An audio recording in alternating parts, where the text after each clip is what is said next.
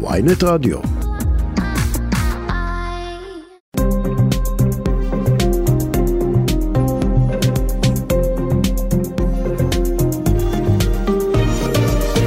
עכשיו בוויינט לייב, שרון קידון ולירן לוי. בוקר טוב, שמונה וארבע דקות, בוקר טוב לירן. בוקר טוב. אתה יודע שאתמול החלפתי אותך בתפקידך? הייתי, סו... אני נקלעתי לאירוע. נו, חבית, חבית. חוויתי מה אתה מרגיש בעבודה כן. שלך בכל פעם כשאני מגיעה ל... לתל אביב, לאזור רחוב המסגר, ואני רואה נהירה המונית של אה, מה שנקרא נתינים זרים. שבת, כן, בוקר. שבת, כן, בצהריים מוקדמים. Mm. אה, כמויות, מאות. של אה, אה, מבקשי מקלט, או איך שזה נקרא, אה, נתינים זרים ממוצא אריתראי. מסתנני עבודה? כן, רצים, חולצות אדומות, אני ראיתי את הצד של החולצות כן. אדומות, מסודרות, זאת אומרת, חולצות כולן אותן. נגיד תומכי השלטון, כן. חולצות אדומות, חולצות כחולות זה תומכי מתנגדי השלטון. מקלות לכיווננו, ואני פשוט מרגישה מראות שאולי ראיתי, הדבר הכי דומה שראיתי אי פעם בחיי זה בסווטו, כשראיתי המון אנשים ותחושה של אלימות באוויר, זה שאומרים לך אל תפנה לכאן וכן תפנה לשם. שם, בדרום אפריקה, זה היה, זו הייתה תחושה כזו, אחר כך הם הגיעו גם לאזור רחוב רוטשילד. ו... לפעתים הבנתי, כן, נכון? לפעתי. כן. אגב, אה, גם משטרת ישראל וגם אה, עיריית תל אביב הוציאו הודעה חסרת תקדים להישאר בבתים, לא לצאת מהבית. זה הודעות שמתאימות לאירועי אה, טרור, אבל את יודעת מה? אולי אתמול סוף סוף נקראו המסכות מעל הדבר הזה שנקרא מסתננים, אה, סליחה, פליטים. כי אם יש פה אנשים במדינת ישראל שבאו לכאן מאריתריאה, גנבי גבול, והם תומכים במשטר שם, אז מה הם עושים פה? ואולי עכשיו סוף סוף מישהו יטפל במה שקורה בדרום תל אביב, וראש הממשלה בנימין נתניהו שהבטיח, הגיע להסכם, חזר בו בגלל לחץ של הבן שלו והבייס, הזניח את הנושא הזה, וצריך להגיד, הדבר הזה הוא לא על ראשה של משטרת ישראל, הוא על ראשו של ראש הממשלה בנימין נתניהו, שהבטיח לשקם את דרום תל אביב, ולא עשה שום דבר בנושא כן, הזה. כן, זה מתחבר גם לבחירות המקומיות. אנחנו גם נעסוק בהמשך אה, בנושא הזה. העורכת שלנו, טס גדות, המפיקה יובל כהן, טכנאי השידור נדב ברכה. ואנחנו עם גם עוד, אה, אם, אם אנחנו דיברנו על משילות ועל הצורך אה, אה, לעשות סדר, אז האירוע הזה מצטרף, כן, האירוע הזה מצטרף לסוף שבוע אה, קטלני שבו שלושה בני אדם, ביניהם ילד בן 13 ועימם נרצחו בכפר אה, קרא, ואיתנו ראש עיריית כפר קרא, עורך הדין פארס בדיחי, שלום לך. בוקר טוב. שלום, בוקר טוב, נקווה שיהיה בוקר טוב. כן, זה סוף שבוע ממש קשה עבורכם. תאר לנו את התחושות. התחושות מאוד קשות. כעס וכאב אה, אה, גדול שורר ביישוב כפר קרע עקב אה, מקרי הרצח. פשוט לראות, להקשיב ולא להאמין. החברה הערבית מתבוססת בדם אל מול עיני ממשלת ישראל ומשטרת ישראל, שאינם עושים דבר, דיבורים יש, מעשים אין. מדינה מתהדרת כי היא מדינה דמוקרטית, במדינה אה, שיש בה שלטון חוק, לא דמוקרטיה ולא חוק, כל עוד אין את הדבר הבסיסי והזכות הבסיסית לחיים אינה קיימת בתוך החברה הערבית. זה דבר כואב אין כמותו. אני רוצה להגיד לכם שאנחנו מתריעים, מדברים, מבקשים מממשלת ישראל להתערב, להשתמש בכל הכלים והאמצעים, ובינתיים אנחנו סופרים קורבנות בתוך הרחוב הערבי. מינו, ממשלת ישראל מינתה, אה, השר לביטחון לאומי מינה פרויקטור, את ניצב יורם אה, סופר. אתמול מפכ"ל המשטרה, אה, לצד באמת הרציחות המזעזעות, סיפר על כמה וכמה סיכולים שמשטרת ישראל, סיכולי רצח שמשטרת ישראל עשתה, כשהיא לטענתם עצרה אנשים עבריינים בדרך לחיסול. אתם לא מרגישים בכל זאת, עם כל הטענות, משהו שכן נעשה יותר, יותר בחודשים האחרונים בהקשר הזה מהצד של המשטרה והממשלה? דבר וחצי דבר לא נעשה, לא מהמשטרה ולא מממשלת ישראל. אני אומר את זה באחריות מלאה. אה, אנחנו לא מרגישים שיש ביטחון ברחובותינו. ממשלת ישראל עומד בחיבוק ידיים ומשטרת ישראל חסרת אונים אל מול התופעה הגואה הזאת ברחובותינו. הנשק מסתובב חופשי, הפרוטקשן חוגג, אין שום מעשים, אין שום תוכנית אופרטיבית. אתה מדבר על אה, אה, מלווה אה, לחברה הערבית. הפרויקטור, אני, יורם שלושה, סופר, שלוש, כן. שלושה נרצחים ואפילו טלפון לא זכיתי אה, לקבל ממנו, אני לא יודע מה, מה הוא עושה ומה הוא מתכנן. רגע, רגע, שנייה, אתה אומר פה משהו מדהים. יורם סופר, ניצב יורם סופר, שמונה על ידי הממשלה, לא שוחח איתך בטלפון. שלוש רציחות. היו בשלושה הימים האחרונים בכפר קרע, וטלפון אחד לא זכיתי לקבל מהפרויקטור שאתם מדברים עליו, יורם סופר. מדהים. רק שתבינו, רק שתבינו חברים, סיסמאות, דיבורים, אני שומע חדשות לבקרים, מעשים אין. ממשלת ישראל היא האחראית הישירה לדם הנשפך בתוך החברה הערבית. אם השייח' סמי, אימאם מסגד, מלח הארץ, נרצח בחצר של מסגד, אז דעו לכם שכל מנהיג ערבי, כל ראש עיר, כל ראש מועצה, מאוים. נחצו כל הגבולות האדומים. מדינת ישראל אינה עושה דבר וחצי דבר כדי לעצור את שרשרת הדמים בתוך החברה הערבית. משטרת ישראל רק יודעת להוציא תירוצים ולהסביר למה היא לא יכולה להשתלט על מעשי הרצח בתוך החברה הערבית. אנחנו כבר יודעים מה היה הרקע? כן, כן. חבריי, דעו לכם, כשהיו הרציחות וארגוני הפשע חגגו בנתניה ובנהריה, מדינת ישראל הייתה קמה על רגליה ומיגרה את כל התופעה מהשורש. כשזה קורה בתוך החברה הערבית, ממשלת ישראל עומדת בחיבוק ידיים ומשטרת ישראל חסרת אונים ואין לה מספיק אמצעים להילחם בתופעה. כי נראה דמו של הערבי הוא בצבע אחר שונה מדמו של היהודי. כשאנחנו רואים את uh, מנהיג החמאס הנייה מתייחס לרציחות האלה ואומר שהכיבוש אחראי לתופעה הזאת, אתה מבין את ההקשר? אני לא מבין את ההקשר ואני לא רוצה שיהיה שום קשר ואלה, אה, והחברה הערבית אין לה שום קשר להצהרות האלה. לנו יש קשר עם ממשלת ישראל, אנחנו אזרחים ואנחנו אזרחים שווים בתוך המדינה הזאת. לצערי הרב, חוסר המעש של ממשלת ישראל ומשטרת ישראל משדר שקיימת מדיניות הזנחה ואי מעשים לעצירת הרציחות.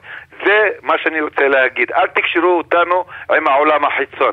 תקשרו אותנו עם ממשלת ישראל ועם משטרת ישראל שאינה עושה שום דבר כדי לעצור את הרציחות. אבל אני חייב לומר אדוני זה דברים חשובים, רגע רגע זה דברים חשובים שאתה אומר שלא שמענו אותם אגב עד לא מזמן כי עד לא מזמן הרחוב הערבי היה הולך ביחד עם הנושא הפלסטיני זה לפחות היה הנרטיב התקשורתי לא? חברים חיי אדם אינם פוליטיקה תבינו את זה חיי אדם אינם פוליטיקה תפסיקו לקשור ולחיות על סטריאוטיפים קיימים. אנחנו אזרחי המדינה, מגיע לנו לא, זכויות שוות. לא, פשוט ההתערבות של מנהיג חמאס ברצח האימאם. מממשלת ישראל.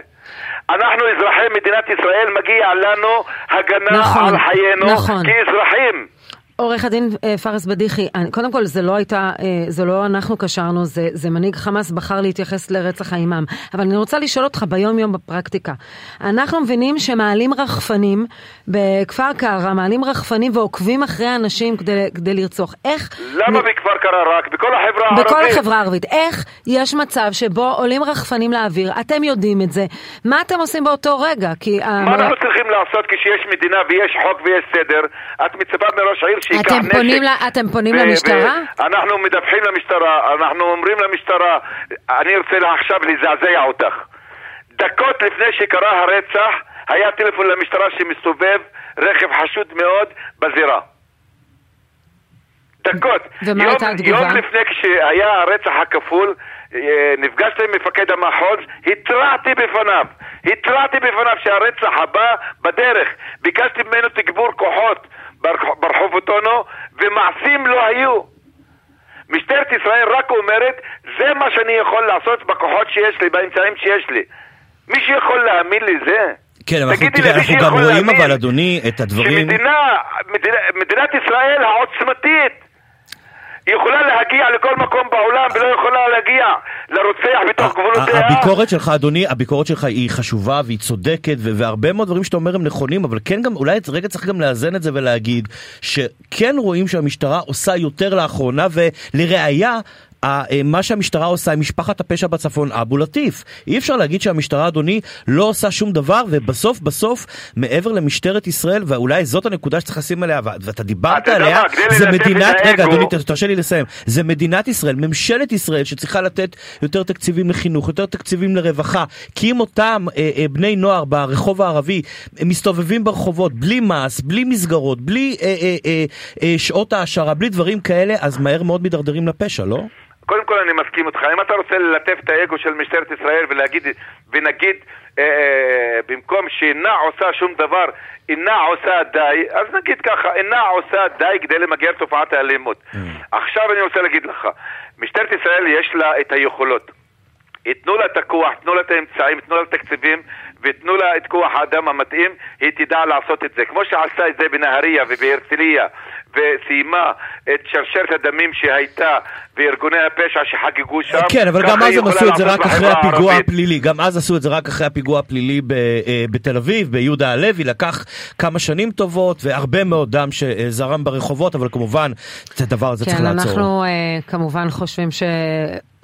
טוב שעה, יפה אחת שעה אחת קודם כמובן לטפל בזה, עורך הדין פארס בדיחי, ראש עיריית כפר קרא, תודה רבה לך על הדברים. תודה רבה אדוני. תודה לכם, תודה לכם. ונגיד בוקר טוב לחבר הכנסת גדעון סער, המחנה הממלכתי, לשעבר שר המשפטים וגם שר הפנים שטיפל רבות בנושא, פתחנו בשידור ודיברנו על הנושא של אה, אותם אה, מבקשי מקלט אריתראים, שלום לך. בוקר טוב אה, שרון ולירן ובוקר טוב למאזינים. שמענו אתמול כבר את אלה שמאשימים, גם השרה מאי גולן אה, וגם השר אה, סמוטריץ', מאשימים את בג"ץ ומפנים אצבע מאשימה כלפי בג"ץ כמי שלא נתן כלים להתמודד עם תופעת המסתננים, ואתה כשר הפנים היית צריך להתמודד עם בג"ץ בהקשר של המעצר שלהם במתקנים השונים. האם גם אתה רואה אותם כמי שאחראי למצב?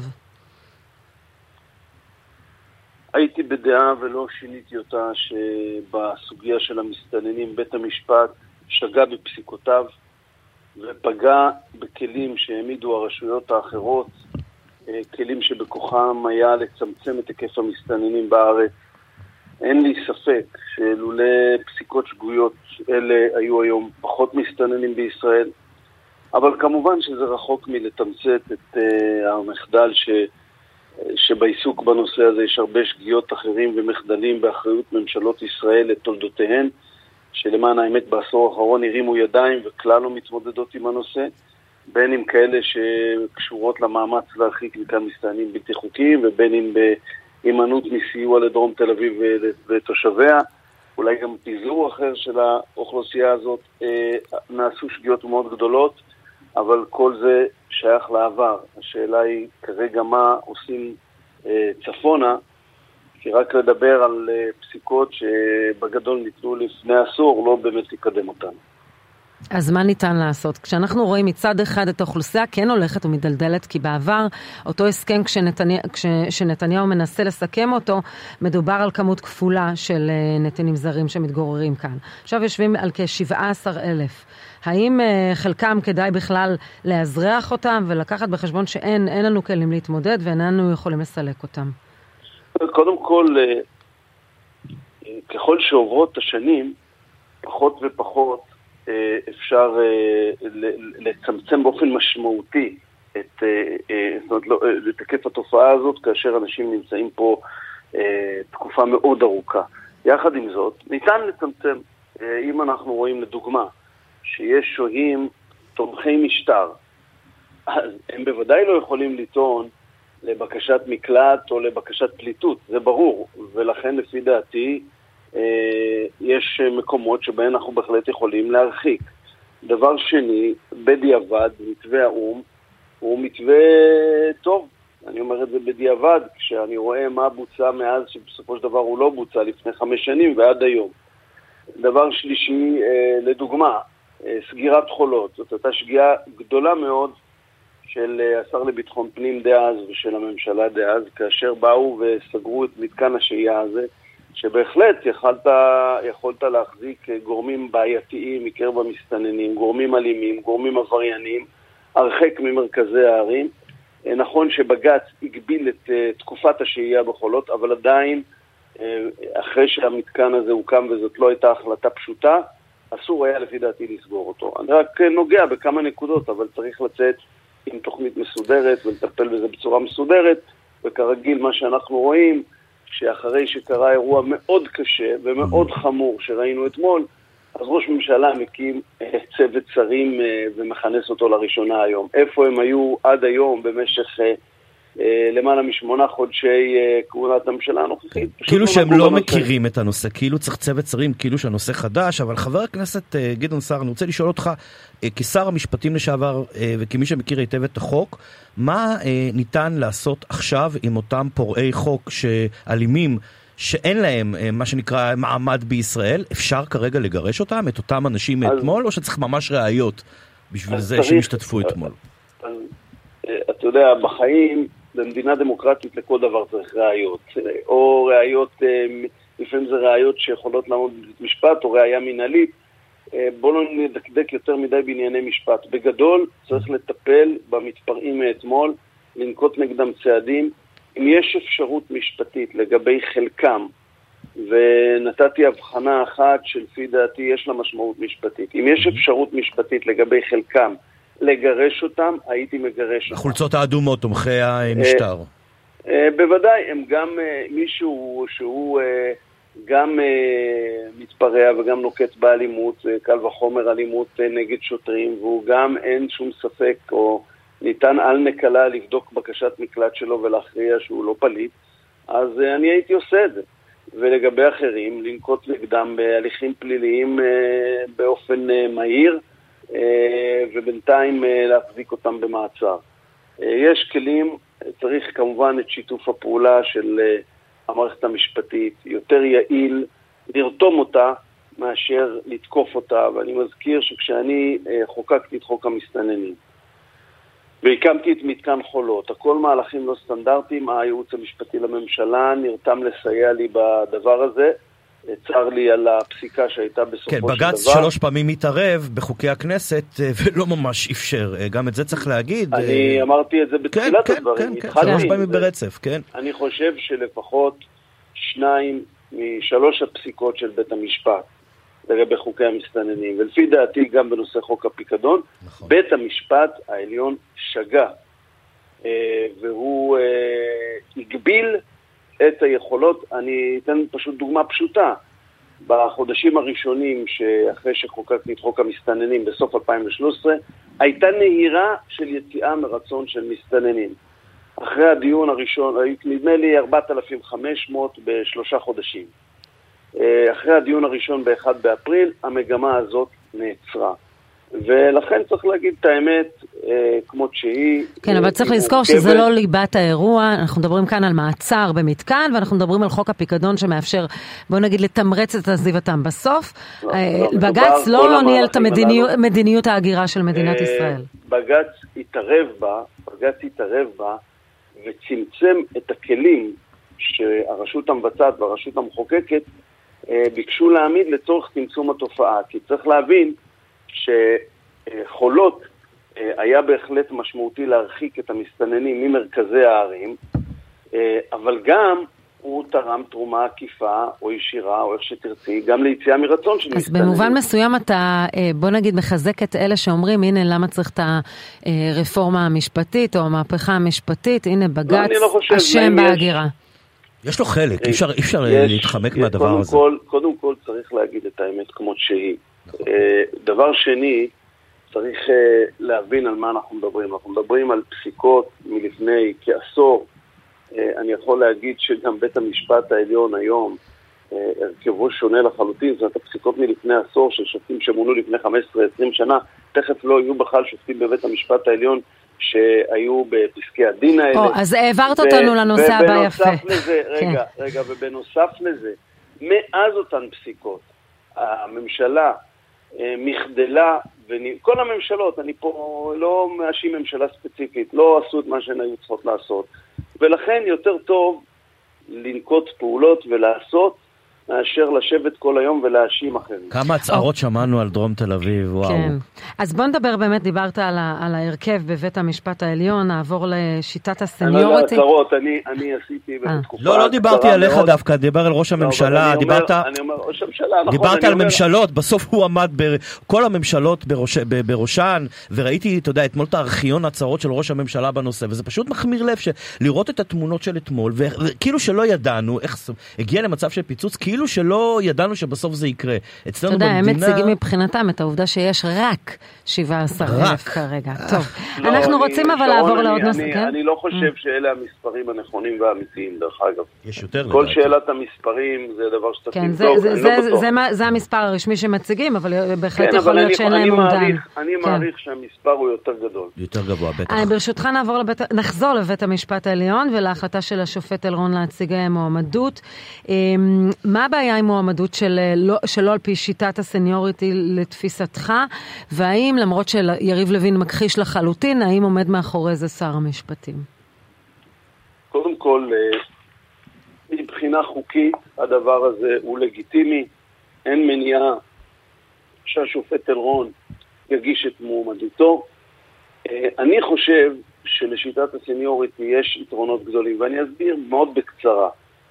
שופט שמגיע לבית המשפט העליון, אנחנו רוצים, האינטרס שלנו כאזרחים, שהוא יהיה משוחרר מכל שיקול פוליטי, נקי, אה, ללא שום תלות בפוליטיקאים. ברגע שאתה מייצר במו ידיך תחרות בין שופטי בית המשפט העליון, מי יהיה הנשיא, בלי, בוא נקרא לזה כלל הכרעה, אז הפזילה היא תמיד תהיה אה, לכיוון הפוליטי, מי נמצא כרגע בשלטון ומחר זה יכול להיות שלטון אחר, והדבר הזה עלול לחלחל גם לפסיקות. ולכן אני בדעה שהסיניוריטי זה מנהג מאוד חכם, ששמר במשך 70 שנה על uh, עצמאות בית המשפט ועל... Uh, uh, ובהפיכתו אנחנו עלולים להסתכן בפוליטיזציה של בית המשפט העליון. לכן אני בדעה שצריך לשמור עליו, אני בדעה שהנשיא הבא צריך להיות השופט עמית, אבל אני מכבד את השופט אלרון, אני לא חושב שצריך אה, לתקוף אותו, בוודאי לא לומר דברים אה, לא עשו לו דה-לגיטימציה לשופט אלרון, פשוט בצורה מטורפת בימים האחרונים. בצורה ברורה, החוק מאפשר לשופט אלרון... לא, אבל השאלה אם הוא עשה יד אחת עם שר המשפטים, לדעתך. אני לא, אני, לא, אני לא יודע להגיד דבר כזה. אני יודע לומר שהשופט אלרון הוא שופט מקצועי. מצוין. שעשה דרך, אה, היה נשיא של בית משפט מחוזי בחיפה, נבחר לבית משפט עליון, אחד השופטים הטובים ביותר בארץ במשפט הפלילי. אה, ואסור, אה, צריך, כשמדברים על, על כבוד בית המשפט צריך לכבד גם את שופטיו. אני חושב שהוא טעה. אני חושב שגם ללא תיאום עם גורמים פוליטיים, בתזמון הנוכחי זה גם היה שגוי. אה, כי זה, את רואה את הצהלות בקרב אלה שמטרתם הגלויה היא בעצם החרבת מערכת המשפט הקיימת. אה, ואני חושב שזה שיחק לידיהם, אבל אה, אני לא חושב ש... חוקי אבל שגוי, אתה אומר. דל... נכון, לגיטימי אבל ש... שגוי. נכון. זו ההגדרה. טוב, אם הזכרנו את שר המשפטים, הוא כועס מאוד על היועצת המשפטית לממשלה שהודיעה לו שלא תייצגו ביום חמישי הקרוב בבג"ץ. והוא טוען, מדובר בשיא נוסף של יחס מזלזל ורמיסת זכותי הבסיסית כבעל דין לקבל ייצוג הולם בבית המשפט. אמ, מה אתה חושב? אני חושב שהזלזול הוא הפוך, זאת אומרת שהממשלה ושריה, כולל שר המשפטים ואולי אפילו שר המשפטים ביתר שאת, מזלזלים ביועצת המשפטית לממשלה, בחוות הדעת שלה, וצריך לזכור שזה מוסד, חוות הדעת האלה בדרך כלל נכתבות או על ידי המשנים ליועצת, או על ידי אה, גורמים אחרים במשרד המשפטים, ואני חושב שזאת שערורייה, שכאשר אדם עושה דבר לא חוקי, כאשר הוא מסרב לכנס את הוועדה לבחירת שופטים, ותוקע את המערכת המשפט בלי שופטים, או עם חוסרים אה, משמעותיים, הוא בעצם פוגע במישרין באזרחי ישראל, כי בתי המשפט מאוד עמוסים, הדבר הזה גורם להתארכות הליכים, וככל שאתה לא ממנה שופטים, אתה בעצם אה, מעריך את עינוי הדין הזה עבור אזרחי ישראל. ולכן כאשר באה היועצת המשפטית ומרימה דגל ואומרת לו, אתה עושה משהו לא חוקי ואני לא יכולה לייצג אותך, אין לו שום סיבה לכעוס עליה. אם כבר, על היועצת המשפטית לממשלה אה, צריכה לשאול את שר המשפטים, אדוני שר המשפטים, כשאתה תקופה כל כך ארוכה מסרב לכנס את הוועדה הזאת, מדוע אתה לא בודק עם הייעוץ המשפטי האם יש בכלל סיוע חוקי למהלך שלך, ולדעתי אין. ולכן הצדק בעניין הזה הוא במאה אחוז עם היועצת המשפטית לממשלה. אתה חושב שיש כאן כוונה משוכנע... לפטר אותה? זאת אומרת שזה מכתב הכנה כדי להגיד אינני יכול לעבוד איתה? כי הם אומרים זה לא על שולחננו, הכוונה לפטר את היועצת המשפטית לממשלה. כל הצעדים האלה, כל האמירות האלה, כל המכתבים האלה, בונים אופציה. האם ומתי ישתמשו בה, אנחנו לא יודעים. אבל uh, ממשלה שרוצה להיעזר, ועוד פעם אני מחדד את זה, היועצת המשפטית לממשלה היא לא, uh, זה מוסד, זה, זו מערכת, למשל בנושא הזה שאנחנו מדברים עליו, של כינוס הוועדה לבחירת שופטים, פורסם בתקשורת שכל המשתתפים בישיבות שהתקיימו היו בדעה אחת שאין בסיס חוקי לסירוב uh, שר המשפטים לכנס את הוועדה לבחירת שופטים. אז זה לא uh, מלחמה נגד אדם אחד, זאת מלחמה נגד הבלמים והאיזונים אה, והחובה שיש לשלטון לנהוג לפי החוק. זו לא חובה שחלה רק על האזרחים, זו חובה שחלה על כל הרשויות וגם על, על הרשות המבצעת. חבר הכנסת גדעון סער, המחנה הממלכתי, לשעבר שר המשפטים, שר החינוך, שר הפנים, תודה רבה לך. תודה רבה ויום טוב. יום, יום טוב. טוב. ואנחנו אומרים בוקר טוב לניצב בדימוס אהרון אקסו, לשעבר מפקד מחוז תל אביב במשטרה. שלום לך. בוקר טוב, ניצב אקסו. בוקר טוב גם לכם ולמאזינים. תגיד, אתה ראית אתמול את התמונות שהגיעו מדרום תל אביב, אתה מכיר היטב את גזרת אה, מחוז תל אביב. אפשר להגיד שזה פשלה חד משמעית של אה, מודיעין, של תחנת אה, שרת, שידע שיהיה אירוע, אבל לא ציפה לדבר הזה בכלל, למרות שאנשים הגיעו מוכנים מהבית עם סלעים, אבנים, מקלות?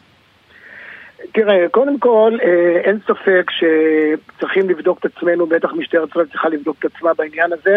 לא, עזוב אה, לבדוק את עצמו, אתה מכיר, אתה מכיר, עזוב, אתה מכיר את ה... בוא, בוא נלך ישר למסקנות, ישר לתכלס. אתה מכיר את המשטרה, אתה מכיר את ההתנהלות ואת מחוז תל אביב. של מי המחדל הזה, אדוני? תראו, אני, אני קודם כל רוצה להגיד משהו כללי בכלל לגמרי לפני שאני אתייחס נקודתית לשאלה. העניין הזה, הטרנד הזה שכל פעם שיש אירוע שהמשטרה מעורבת בו וישר ליפול על השליח וישר להרוג אותו ולהגיד לו נערכת, לא נערכת, עשית, לא עשית, אני ממליץ לכולנו בטרנד הזה בואו בוא, טיפה אחת נרד למטה ונבין שמצבה של משטרת ישראל וכל אמירה כזאת אנחנו פוגעים עוד יותר במשטרה, עוד יותר במוטיבציה של השוטרים, עוד יותר בשוטרים שלא רוצים להתגייס. אז זה לא שהמשטרה חפה מביקורת, זה לא שאני מנסה להגן עליה והיא לא צריכה לבדוק את עצמה, אבל בואו, לא כל אירוע אנחנו צריכים ישר ליפול עליה. לא, לא ליפול, ללמוד, ללמוד, אנחנו רוצים ללמוד. איפה, אה, של מי היה הכשל? הרי היה פה כשל. רגע, גם למידה, אני אומר, אנחנו צריכים לתת למערכות עצמם לבדוק, לבדוק את עצמם ולראות באמת איפה היו כשלים. משטרת ישראל זה ארגון לומד. משטרת ישראל לא עובר לסדר היום על אירוע כזה, בטח לא אירוע כזה קשה כמו אתמול, עם 170 נפגעים, עם מעל 30 שוטרים פצועים. זה לא יעבור לסדר היום. מן הסתם המשטרה תבדוק את עצמה היטב היטב לכל פינה ולכל זווית, ולבדוק איפה היינו טובים ואיפה לא היינו טובים. היה מקום לירי חי אתמול, לפי מה שראית? אה, לא הקשבתי לשאלה. היה מקום לירי חי? אה, אה, כן, תראי, אני לא הייתי באירוע עצמו, אבל אני סמוך ובטוח ששוטרים מאומנים ומיומנים, כשהם מרגישים סכנת חיים, בסופו של דבר הם מה שנקרא מפעילים את נשקם. צריך לזכור כרגע זה גם בבדיקת מח"ש, ובואו נמתין גם למח"ש את הבדיקה שלו, אבל אני משוכנע, לפי התמונות שאתם ראיתם ואני ראיתי, אין ספק שהייתה סכנת חיים, לא צריך להיות מבין כל כך גדול, לא במשטרה ולא במחאות, כדי להבין את עוצמת האלימות שהופעלה, שסכנת חיים הייתה בכל רגע נתון. עם סלעים וברזלים כאלה שלא הבחינו בין ימין לבין שמאל, בין זקן לבין נער לבין ילד לבין אישה, ונזרקו לכל כיוון אפשרי, זה סכנת חיים לא רק לשוטרים, גם למי שהשתתף, משני הצדדים גם יחד דרך אגב. אני חושב שהייתה סכנת חיים, ולמיטב השיפוט שלי מהזווית, כפי שאני התרשמתי מהתמונות, לא, לא הייתי בשטח, כן. אני חושב שבהחלט הייתה אה, סיבה טובה גם לפתוח בירי חיים. תגיד, 50 עצורים, זה בסך הכל מה שיש מכל הכאוס הזה שהיה אתמול בדרום תל אביב? זה לא מספר אה, נמוך מדי לעומת מה שהיה אתמול? תראה, 50 עצורים זה נכון לעכשיו. אני מניח שמשטרת ישראל כרגע שוקדת על התמונות. והיא, והיא תמצה את הדין עם כל אחד ואחד, כפי שעשו זה גם באירועים קודמים. ואני ממליץ, בואו נמתין לכולנו, אבל בסוף, רבותיי, זה לא רק העצורים. יש פה בסוף בעיה מאוד מהותית. אם אני רגע, יוצא רגע מהאירוע של אתמול, יש פה בעיה של האריתראים שנמצאת בדרום תל אביב, שגם אני הייתי כמפקד המחוז, דרך אגב, בשנים שהאריתראים הגיעו לתל אביב. ובסופו של דבר, כשאתה לא מטפל בבעיה כזאת, שהם חסרי מעמד כלשהו, שפרנסתם לא ברורה לשום כיוון, בסוף בסוף אתה מגיע לרמות כאלה, ואני אמרתי, אני מנתק רגע את האירוע מהמתנגדים והבעיות של השלטון שלהם וכולי וכולי. יש פה בעיה הרבה מאוד מהותית, שמדינת ישראל צריך לשקוד עליה וגם לפתור אותה, כי תראו, האירועים האלה, דרך אגב, האלימות הזאת, אני מעריך שהיא גם תהיה בשנה הבאה ובעוד שנתיים ובעוד שלוש, לא בטוח בעוצמת האלימות, אבל אין ספק שבין המתנגדים לבין התומכים, דרך אגב זה גם היה בשנים עברו, זה לא הגיע לעוצמת אלימות כזאת. בכל יום, בכל חגיגת יום העצמאות האריתראית, ישנם מחאות של המתנגדים, ומנגד עומדים התומכים. שיש אפשרות לזהות את תומכי המשטר, אנשים שלא יכולים לטעון שאם הם יגורשו, המשטר יבוא איתם חשבון. האם היית מצפה היום שמשטרת ישראל תיקח את התמונות מאתמול ופשוט תאתר, זה נורא פשוט, את מי שהיו, אה, עטו חולצות אדומות, ופשוט תחליט שתביא אותם למהלך של גירוש. זאת אומרת, תכין את כל החומר התשתיתי עבור הרשויות האחרות לגרש אותם. תראו, משטרת ישראל לא מתעסקת בגירוש, מתעסקת על פי דין. הלוואי והיינו יכולים באמת לעשות את ההבחנה הזאת, אבל כפי שאמרתי קודם, זאת בעיה של המדינה, של הממשלה, שהיא אמורה לתת את הפתרון לדבר הזה, ולא מי שלובש חולצה כחולה, או תכלת או אדומה, אנחנו נבוא איתו חשבון בצורה כזאת או אחרת. גם משטרת ישראל לא מתצקת בגירושים, זה גם לא תפקידה, תפקידה... לא, לא, לא, התכוונתי להכין את התשתית, כי היא מחזיקה בידה... את הראיות. בדיוק, את הראיות, את הצילומים מאתמול. קודם כל, המשטרה בהחלט תאסוף ראיות מבחינת מיצוי הדין. ברמה הלימותית, גם אם זה לא גירוש, מי שצריך להיות מאחורי סורג ובריח, אז יהיה מאחורי סורג ובריח. כל אחד בהתאמה, ואם בסוף יהיו אנשים שמבחינת המדינה יהיו ברי גירוש, אז הם יהיו גם ברי גירוש. אבל פה המשטרה לא מתעסקת עם הגירושים, מתעסקת ברמה הפלילית בלבד בנקודה הזאת. נקודה נוספת אני רוצה רק להעלות אותה פה, צריך, תראו, צריך להבין, משטרת ישראל מתוחה עד הקצה, אמרנו את זה עשרות פעמים. משטרת ישראל, תיקחו את השבוע האחרון לדוגמה, מתעסקת עם המחאות של הרפורמה, מתעסקת עם ההפגנות של האתיופים, מתעסקת בסופו של דבר אתמול עם הסוגיה האריתראית, ובערב יש להם עוד מחאות, ולא נדבר על הפשיעה במגזר הערבי, שכל יום גם עליה נופלים. אני אומר לכולנו, רבותיי, נכון, משטרת ישראל, יש, אפשר להעביר ביקורת וזה בסדר גמור. הם לא חפים מפשע, הם לא חפים מביקורת, אבל כן צריך עדיין לדעת לחבק, ועדיין צריך לעשות את ההפרדה הברורה, כי בסופו של דבר כל אמירה שאנחנו יוצאים נגד, אנחנו מחלישים את המשטרה בהרבה מאוד מובנים, אבל בעיקר, בעיקר, בעיקר, באנשים שלא ירצו להתגייס למשטרת ישראל. כן. ואנשים שהמוטיבציה של השוטרים, שאתמול הם נלחמים על חייהם, עוד לא, עוד לא, ההפגנות מסתיימות, כבר כל מהדורות החדשות, כל מיני כאלה פרשנים למיניהם, המשטרה כשלה, מודיעין ולא מודיעין. אני ממליץ לכל האלה שמנסים להבין במשטרה, שיבואו פעם אחת, יהיו פעם מהצד השני, ישבו בהערכות מצב, יהיו בתוך ההפגנות האלה ויבינו את התהליך של קבלת החלטות, לא הכל מושלם, לא הכל ידוע. אבל בסופו של דבר אנחנו צריכים לחבק כולנו את המשטרה. ניצב בדימוס אהרון אקסו, לשעבר מפקד מחוז תל אביב במשטרה, תודה רבה לך. גם לכם. נגיד אה, בוקר טוב לחבר הכנסת אחמד טיבי, חד"ש-תע"ל, מירדן, שלום לך. בוקר טוב. דיברנו uh, בתחילת השעה עם עורך הדין uh, פארס בדיחי, uh, שסופר שלושה מתים בסוף השבוע בכפר קרא, וביניהם אימם, גם ילד בן 13 ואימם, ומבחינתו זה עליית מדרגה. גם מבחינתך? ארגוני הפשיעה חצו כל קו אדום. אין להם שום עכבה, ובעיקר אין הרתעה מולם. הם עושים ככל העולה על רוחם, אין אה, אדם שהוא חסין, והם גובים בסוגריים מחיר גם מילדים וגם מאימאמים שלא קשורים בשום מקרה לאירוע, הם רוצים לגבות מחיר או תג מחיר גדול יותר מאיזה קולקטיב, מאיזה משפחה, מאיזה קבוצה, ולכן הם ירו במוחמד ערביד, נער בן 13, וב...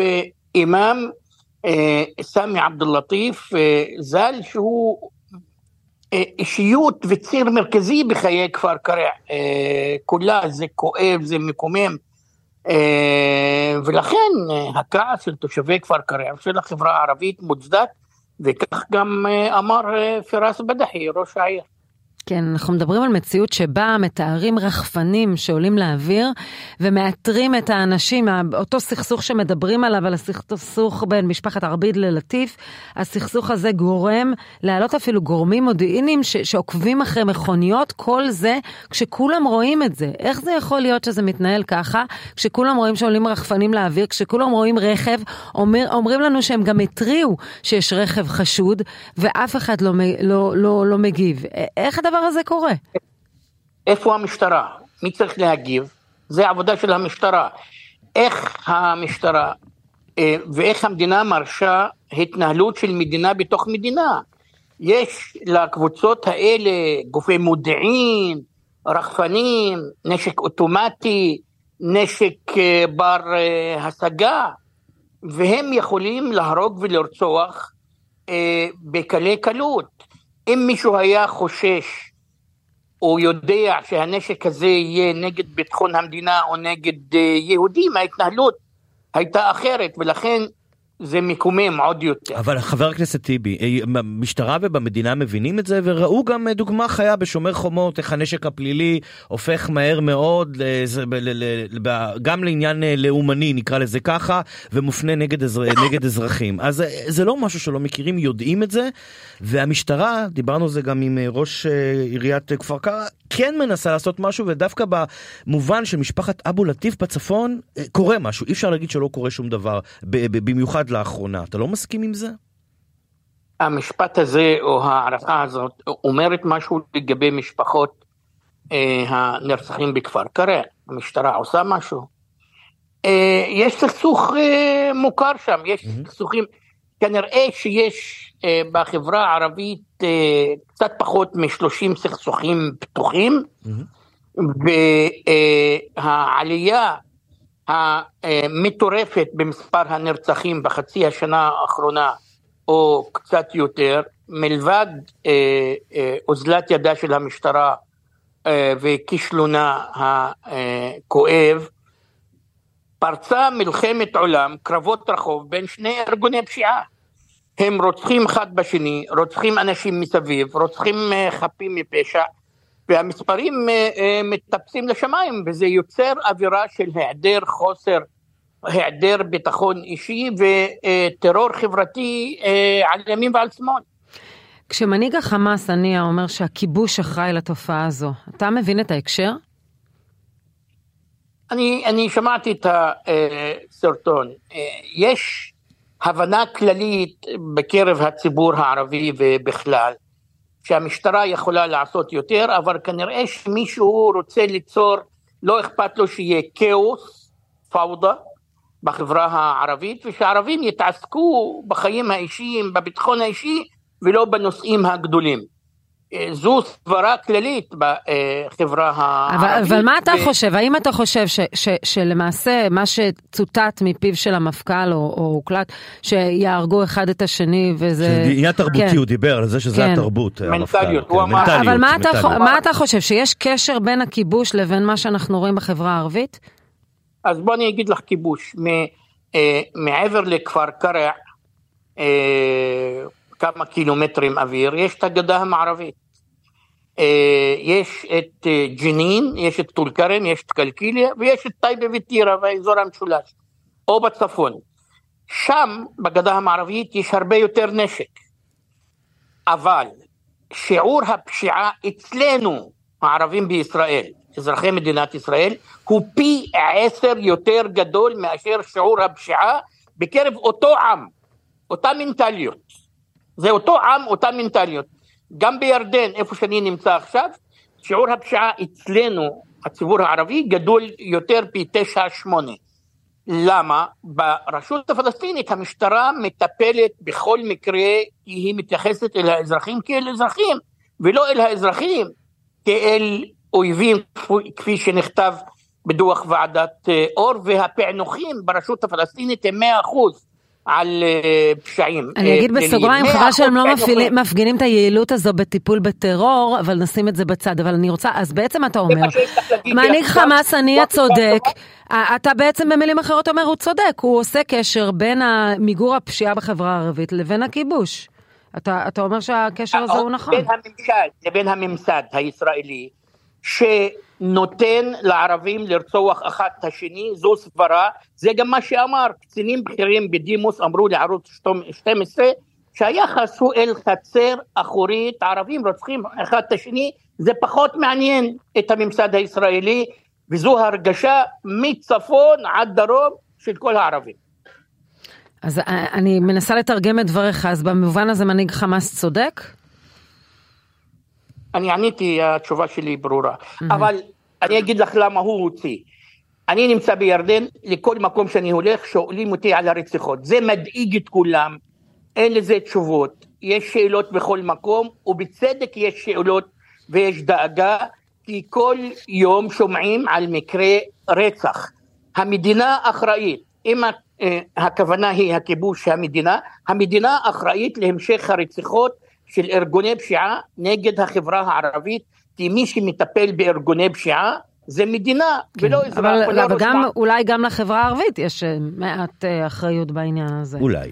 בוא תסבירי לי בארגוני פשיעה מה האחריות של חברה ערבית. אני אגיד לך איפה החברה הערבית ואיפה אנחנו אחראים. תראה, צריך גם לזכור שהייתה, אה, שעוד אישה נרצחה, נור ריאן, בת 41, שרצחו אותה כנראה... הנה, אני, אני בדיוק אוקיי. עונה... שני ילדיה חשודים. כן. כן. שני סוגי אלימות בחברה הערבית. יש אלימות חברתית, למשל רצח נשים, כן. או שכנים שרבים על... אה, על אה, סכסוך מסוים ויורים אחד בשני, להט"בים, או כדורגל, אנחנו אחראים, נושאים באחריות לסוג הזה של האלימות, נושאים באחריות, כולנו, חברי כנסת, ראשי רשויות, אימאמים, אנשי חינוך. הסוג השני זה ארגוני פשיעה, ארגוני פשיעה, לא האזרח אחראי, לא כן. לא נבחר הציבור אחראי, נכון. אף פעם לא אומרים לך יהודי, תטפל במשפחת איקס בתל אביב, משפחת הפשיעה, לחברי כנסת יהודים לא אומרים את זה, לא, אומרים לא, את זה. לא, לא, ההפרדה הזו היא בהחלט נכונה והיא, והיא, והיא באמת אה, ראויה. חבר הכנסת אחמד טיבי, חד"ש-תע"ל, תודה רבה לך. תודה רבה. תודה. ואנחנו חוזרים לנושא הסניוריטי, אה, שמענו מה אמר אה, גדעון סער, לשעבר שר המשפטים, הוא אמר אנחנו מדברים במועמדות לגיטימית של אלרון, אך היא שגויה בעת הזאת. ואנחנו רוצים להמשיך ולדבר על זה עם השופט, השופט עודד מודריק, לשעבר סגן נשיא בית המשפט המחוזי בתל אביב, שלום לך. שלום, בוקר טוב. אתה מסכים עם השר, שר שמדובר באולי לגיטימי אך שגוי, מהלך לגיטימי אך שגוי של אלרון? אם המהלך הוא לגיטימי, כלומר תואם את, ה, את החוק, אז מהי השגיאה שבו? בעת הזאת. בעת הזאת מבחינת מי? הרי מי שהציג את המועמדות זה השופט אלרון. הוא צריך לשקול את העת, הוא צריך לדחות הבקשה שלו למועד אחר שלא, שלא יהיה רלוונטי אליו בכלל. הרי בעוד שנתיים או משהו כזה הוא פורש, אז אני לא מבין את ההשלכה של העת הזו. אני לא מבין את ההשלכה של העת הזו גם באופן כללי. נכון, אנחנו נמצאים במסגרת של ניסיון ליצור רפורמה מסוימת ב, אה, בענייני, ה, ביחסים שבין מערכת השפיטה לבין הרשות המבצעת. והרפורמה הזו מעוררת אה, מחלוקת, אבל הנקודה של הסיניוריטי, השפעתה על אה, סוגיות שבמחלוקת נראית לי מינימלית אם בכלל. לכן אינני מקבל את גישתו של, של השר כפי שהיא נשמעת מפיך, כיוון שאני לא שמעתי אותה. אבל החשש הגדול הוא מפוליטיזציה, כאשר שופט יקלע אה, לפוליטיקאים אשר אה, אולי אה, הוא רוצה למצוא חן בעיניהם, ככה בשיטת הסניוריטי, שהיא שיטה במובן מסוים עיוורת, רק תאריך הלידה קובע, הוא לא חייב שום דבר לפוליטיקאים. ראשית צריך להבין ששופט לא חייב לפוליטיקאים בכל מקרה, שום דבר, ו... אה, וגם צריך לתת לשופטים של בית המשפט העליון לפחות, לדעתי, לכל שופט, אבל במיוחד לבית המשפט העליון, איזה אשראי מינימלי שהשופט לא פועל, כי אני יודע, אחרון מבקשי הג'ובים באיזשהו משרד ממשלתי או תפקיד אה, כזה או אחר. ששופט יכופף את שפיטתו, את פסיקתו, לאיזשהו אינטרס פוליטי, זה נראה לי נראית לי מחשבה רעה, אבל זה גם לא מעשי. אה, מה זה אומר? זה אומר שהשופט אלרון, כשמונה לבית המשפט העליון, ונניח שכבר אז קיננה במחשבתו, בדעתו איזושהי מחשבה שהוא ירצה להציג את המועמדות שלו, צריך לצפות לאורך השנים למי לכוון את פסיקתו, לאיזה גורם פוליטי שיהיה במועד הראוי שולט כביכול בוועדת הבחירה, אה, לכוון את פסיקתו אבל. אבל בוא לא ניתמם, אם סולברג היה ולא יצחק עמית היה אמור להיות ממונה עכשיו, האם עדיין היינו דיינים בהפסקת הנוהג של הסניוריטי? זה, זה צורך פוליטי. למה פתאום מדברים על זה? למה בעבר זה לא, לא דנו בזה? אנחנו היינו דנים בזה אם נניח סול, נועם סולברג הוא כרגע הבכיר בשיטת הסניוריטי, אבל יש שופט אחר שקורא תיגר על השיטה הזו ומציג את המועמדות שלה, היינו דנים.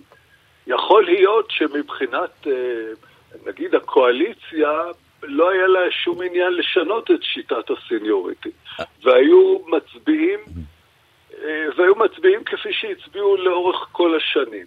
אבל השאלה אם השיטה משתנית או לא, אני, אני כבר יכול לומר לך שהשופט אלרון שינה את השיטה.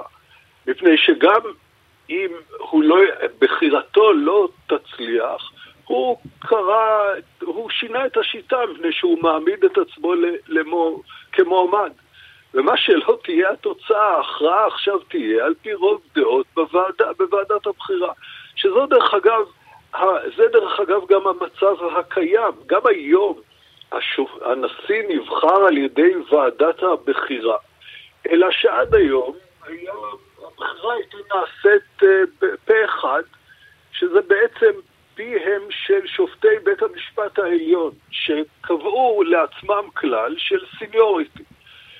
אה, אבל, ובכך אולי שללו בכלל את הסמכות החוקית או את הזכות החוקית של חברי הוועדה לשקול מיהו זה שראוי לבחירה הזאת. השאלה אם המתקפה, השופט מודריק... אם כבר עיוות מסוים של החוק, אולי הוא מצוי דווקא כן. בשיטה, בשיטת הסיניוריטי. כן, הש... שאני לא רואה אותה כשיטה רעה. אילו, אילו דעתי הייתה נשמעת, זה צריך להמשיך. אבל אני לא רואה שום דבר פסול בהצגת המועמדות של השופט אלרוד, ולייחס לדברים האלה איזה מחשבות רחוקות של קונספירטיביות, של, אה, של השפעות פוליטיות. אגב, השופט שייבחר, בין, זה, בין אם זה אלרון ובין אם זה מישהו אחר, אין לו כוח להשפיע על פסיקתם של שופטים אחרים. לכן המינוי שלו לא, לתפקיד לא יגרום ליתר פוליט, פוליטיזציה של אה, פסיקת בית המשפט. השאלה היא השופט מודריק, אנחנו אה, ראינו, השיטה הזאת של שיטת הסיניורית היא שיטה ארכאית. ואנחנו ראינו מה קרה לשופט אלרון בתקשורת ובקרב גורמים בבית המשפט העליון שתדרכו את אותם אנשי תקשורת, שחטו את אלרון, עשו לו דה-לגיטימציה, וזה בדיוק אותם אנשים שקוראים אל תתקפו את שומרי הסף. אז ברגע שאלרון מבקש להזיז מעט את הגבינה, אותו כן מותר לתקוף? אתה, אתה, כמה זה מסוכן, לא? אני לא חושב שיש סיבה לתקוף אותו, אני גם לא בטוח שתוקפים אותו.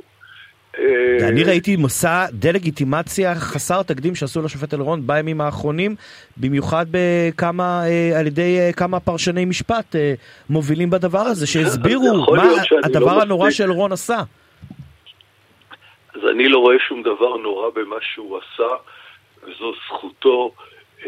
בזמנו באמת היו, היו, היו התנגדויות, התנגדויות שלא ברור לי מה ההצדק להם. למינוי שלו. בינתיים הוא מכהן כבר שנים בבית המשפט העליון, מוכיח את עצמו. שופט מצוין, צריך להגיד. מן, מן המניין. ו... ואפילו שופט אמיץ, עצם ההחלטה שלו, כן, ראשית, הימצאותו במיעוט בנסיבות מסוימות, תוך אה, באומץ לב להציג את עמדתו ולהיות שלם עם עצמו, היא בעיניי נקודה לזכותו, וגם המהלך הזה הוא במידה רבה נקודה לזכותו. כנגד אלה שאולי רואים, קראו נגד המהלך הזה וניסו ליצור דה-לגיטימציה של השופט, אני ראיתי גם דעות של אנשים מהצד ההפוך של המפה הפוליטית, פרשנים, ש... שתמכו במהלך הזה, וכפי שאתה קורא לזה, הזזת הגבינה. השופט עודד מודריק, אה, לשעבר סגן נשיא בית המשפט המחוזי בתל אביב, תודה רבה לך. תודה רבה, אדוני. תודה רבה, בוקר טוב.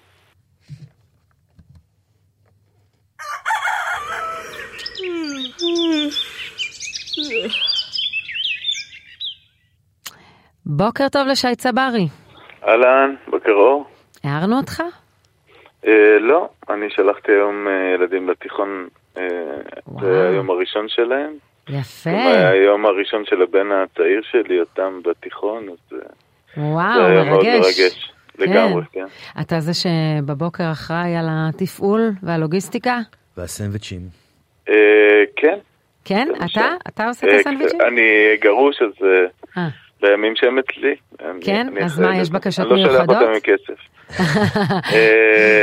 בדרך כלל, כן, אומרים לילה לפני מה הם רוצים לאכול. ואם לא, אז אני מחליט בבוקר. ומה, זה, אתה כזה עושה סנדוויצ'ים מיוחדים או משהו, או בסטנדרטי? אני מת לעשות להם סנדוויצ'ים מיוחדים, אבל הם לא כל כך uh, בעניין, הם אוהבים אוכל ממש פשוט. פרוסה עם שוקולד. גבינה צהובה, נקניק כאלה, כן. אבל לא, לא דברים מורכבים, אבל לפעמים סלט ביצים, סלט טונה כאלה. אה, יפה, זה גם השקעה, זה השקעה. אבל זה נורא מרגש כבר בן בתיכון, זו תחושה ש... שני בנים בתיכון, שני בנים, זהו. אחד שנה האחרונה ואחד מתחיל. אותו צבא. כן, לגמרי. אתה קולט? זה מוזר מאוד, זה מאוד מאוד מוזר. אז בוא נדבר עליך ועל הקריירה שלך, הוצאת אלבום חדש לפני כמה חודשים, מופע נכון, להקה. ספר לנו קצת מה קורה, כי, אתה, כי המופע הוא המופע של, ה, של האלבום הזה. כן, אה, יצא אלבום בו הביתה והתקבל בהמון מאוד, המון המון אהבה, ומלווה אותו סיבוב הופעות עם הלהקה שלי, איחוד המתיקויות, שזה הכינוי שלה. אה, אנחנו מסתובבים בארץ כבר אה, לא מעט, ומופיעים. וזה כיף לראות איך השירים החדשים מתקבלים בצורה כל כך טובה על ידי הקהל, ובאים לרקוד איתנו ולשיר איתנו. למרות שזו תמיד התלבטות, נכון, במופע? כי אנשים באים, רוצים לשמוע את השירים המוכרים, ואז אתה אומר, רגע, אבל אני חייב גם שירים חדשים. איך עושים את התמהיל הזה? אז כל פעם מנסים משהו חדש. לפעמים דווקא טוב להתחיל עם זה, עם השירים החדשים. לפעמים טוב לשים אותם, בסוף זה הכל תלוי בשיר, אבל איכשהו יוצא שבאלבום הזה השירים החדשים אה, אה, משתלבים מאוד יפה במופע, אה, וגם אה, לשמחתי הקהל כבר שר אותם, אז אה, זה מאוד מחמם את הלב לראות את זה. מדהים, הם כבר מכירים. אז מה יקרה ב... מתי המופע, ב... ב... המופע של בוא הביתה? אנחנו ב-25 לאוקטובר בהיכל התרבות באולם צוקר, מארחים את רבית כחלני. ואז בתשעה בנובמבר בצוללת ירושלים וב-28 בנובמבר בחלוץ בבאר שבע ויש עוד תאריכים בשייצברי.קום mm-hmm. ואנחנו ננגן את הכי טוב שלנו ועוד קצת.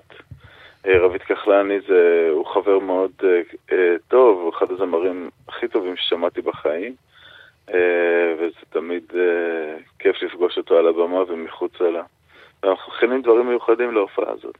יפה, אתם, אתה אומר שייצברי.קום כי אתה משווק את זה דרך, ה, דרך האתר שלך. איך היום, אם אתה לא נמצא, ב, ב, בוא נגיד, באתרים הגדולים של הכרטיסים, או שאתה גם שם וגם שם? אתה כל הזמן בכל המקומות, mm-hmm. ככה מוכרים היום כרטיסים. לא צריך לפרסם כמעט היום, נכון? כי אנשים כשאוהבים מוזיקה וזה, בודקים שם מה יש, וככה קונים כרטיסים. שם, באינסטגרם, בפייסבוק, כן, בטיק טוק. הכל ברשת היום. כן. הכל ברשת, הרוב ברשת. אבל זה כיף לראות פוסטרים שלך ברחוב. נכון, אבל כבר אין כמעט, לא? שיש עדיין? אחת ל... אחת ל... תגיד, אפשר להימנע מפוליטיקה? לא, אי אפשר, נכון? קצת, יש תחושה שאנשים כשאתה עולה על הבמה מצפים ממך להגיד משהו? כן, אבל אני באופן שיטתי לא מתעסק בפוליטיקה, אני מתעסק בכל מה שקשור לחברה. הפוליטיקה שלי בתוך המוזיקה, במקום הזה שמנסה לחבר דווקא ולא להפריד. ורואים את זה, זה מאוד חזק בהופעות שלי.